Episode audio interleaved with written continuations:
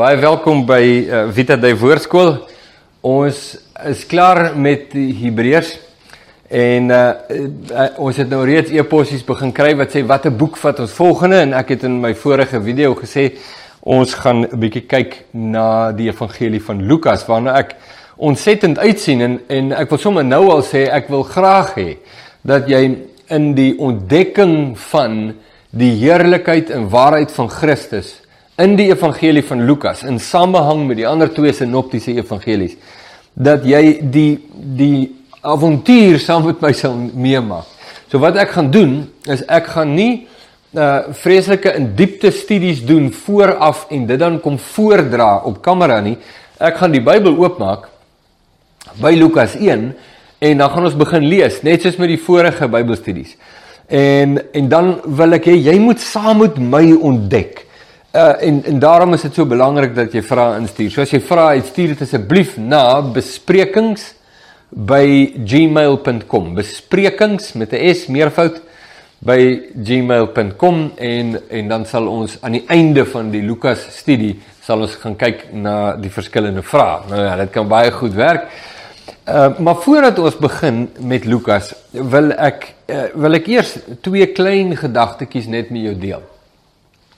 Ons het nie altyd tyd om so te praat oor 'n losgedagtetjie of 'n dingetjie of iets wat opkom nie want ons is in die uh in die beweging van die boek wat ons besig is om te hanteer en en uh dis nie altyd moontlik nie. So ek wil voordat ons met Lukas begin net so vinnig vandag net so na twee miskien lospuntjies net kyk.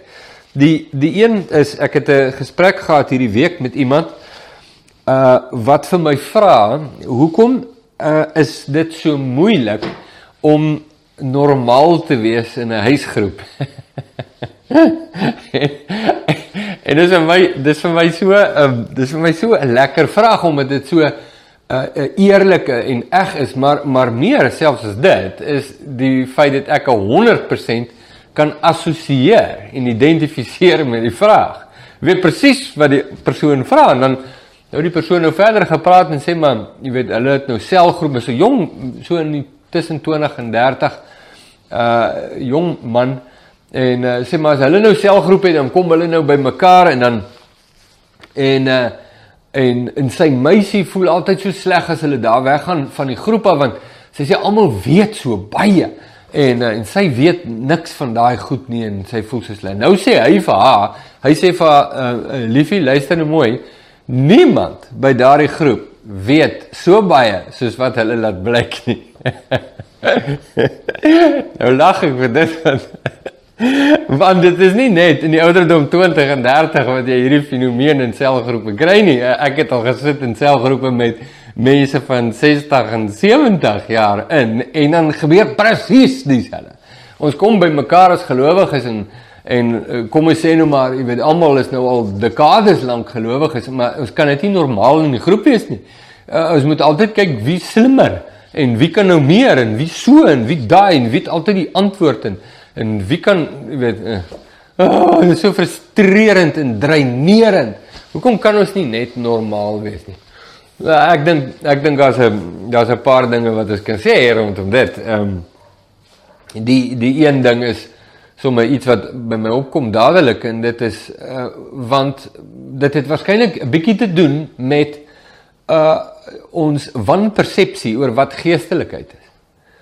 Ons dink dat geestelikheid is uh jy het 'n antwoord vir alles. Jy kan alles doen, jy doen alles reg, jy weet alles.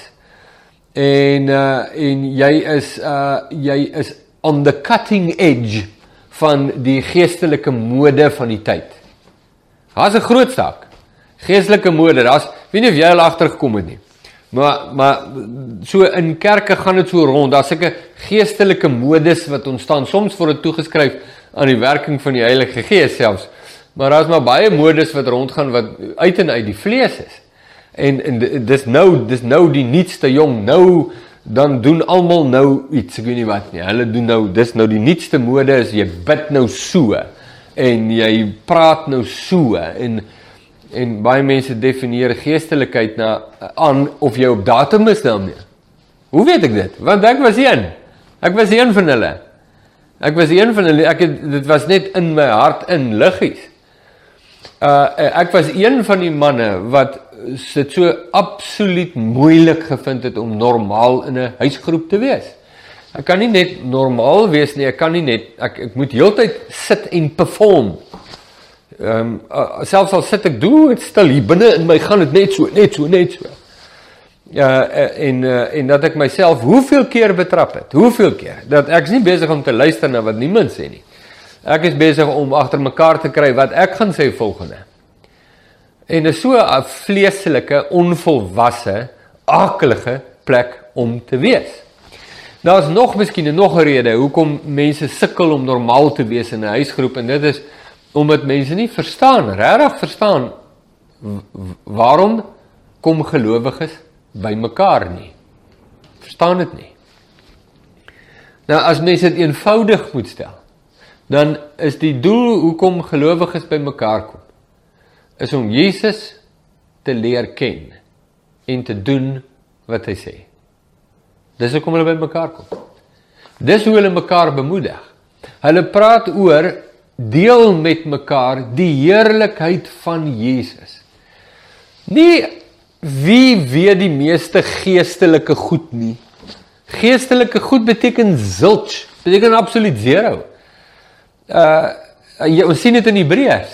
Die skrywer van Hebreërs sê vir hulle, Paulus wat vir die Korintiërs sê, sê julle dink julle is verskriklik geestelik want julle beoefen gawes, jong en julle is mal oor profesie, julle is mal oor die tale en julle weet in geestelike goede.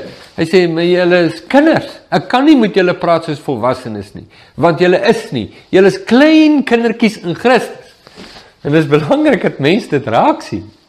Is dat gelowiges bemoedig mekaar met die werklikheid en die heerlikheid van Jesus.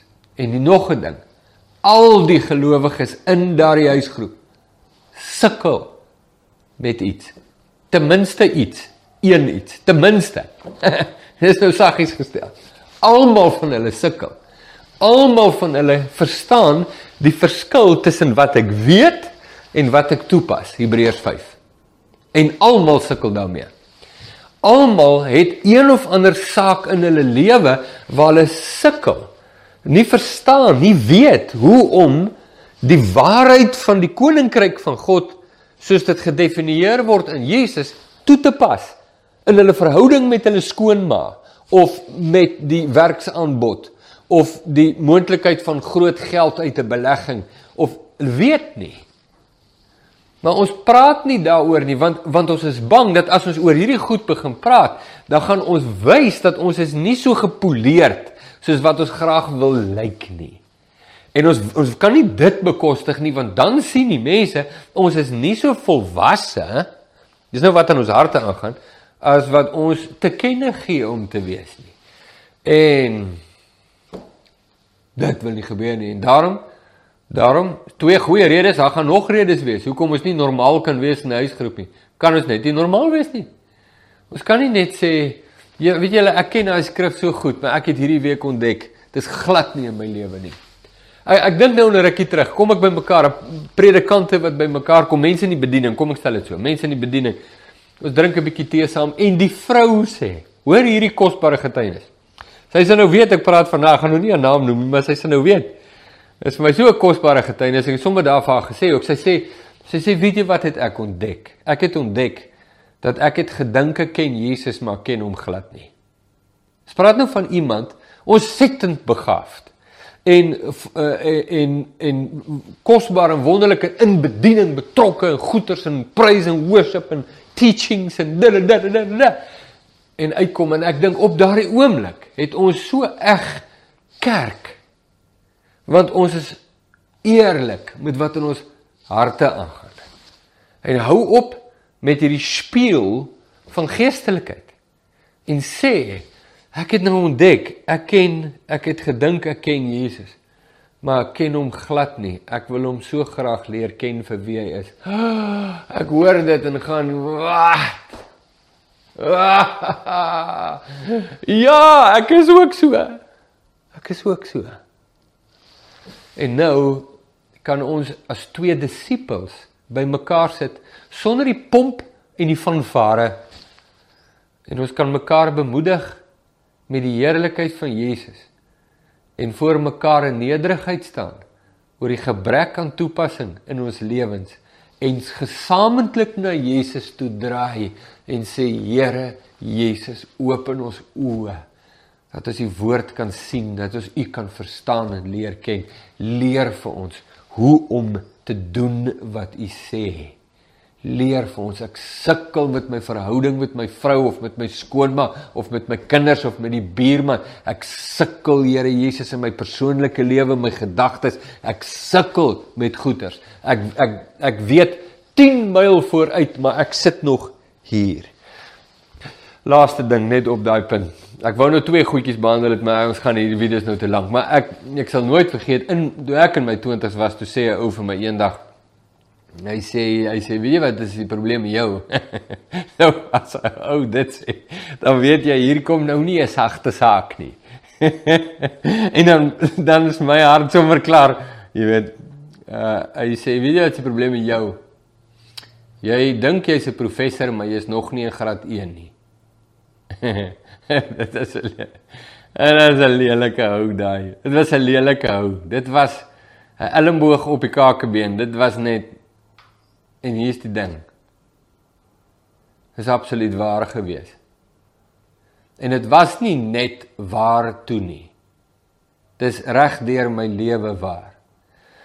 Uh merk ek in my lewe op dat 'n mens in jou vlees het deeltyd 'n geneigtheid om te projekteer dat jy daar is terwyl jy eintlik hier is en God weet jy's hier.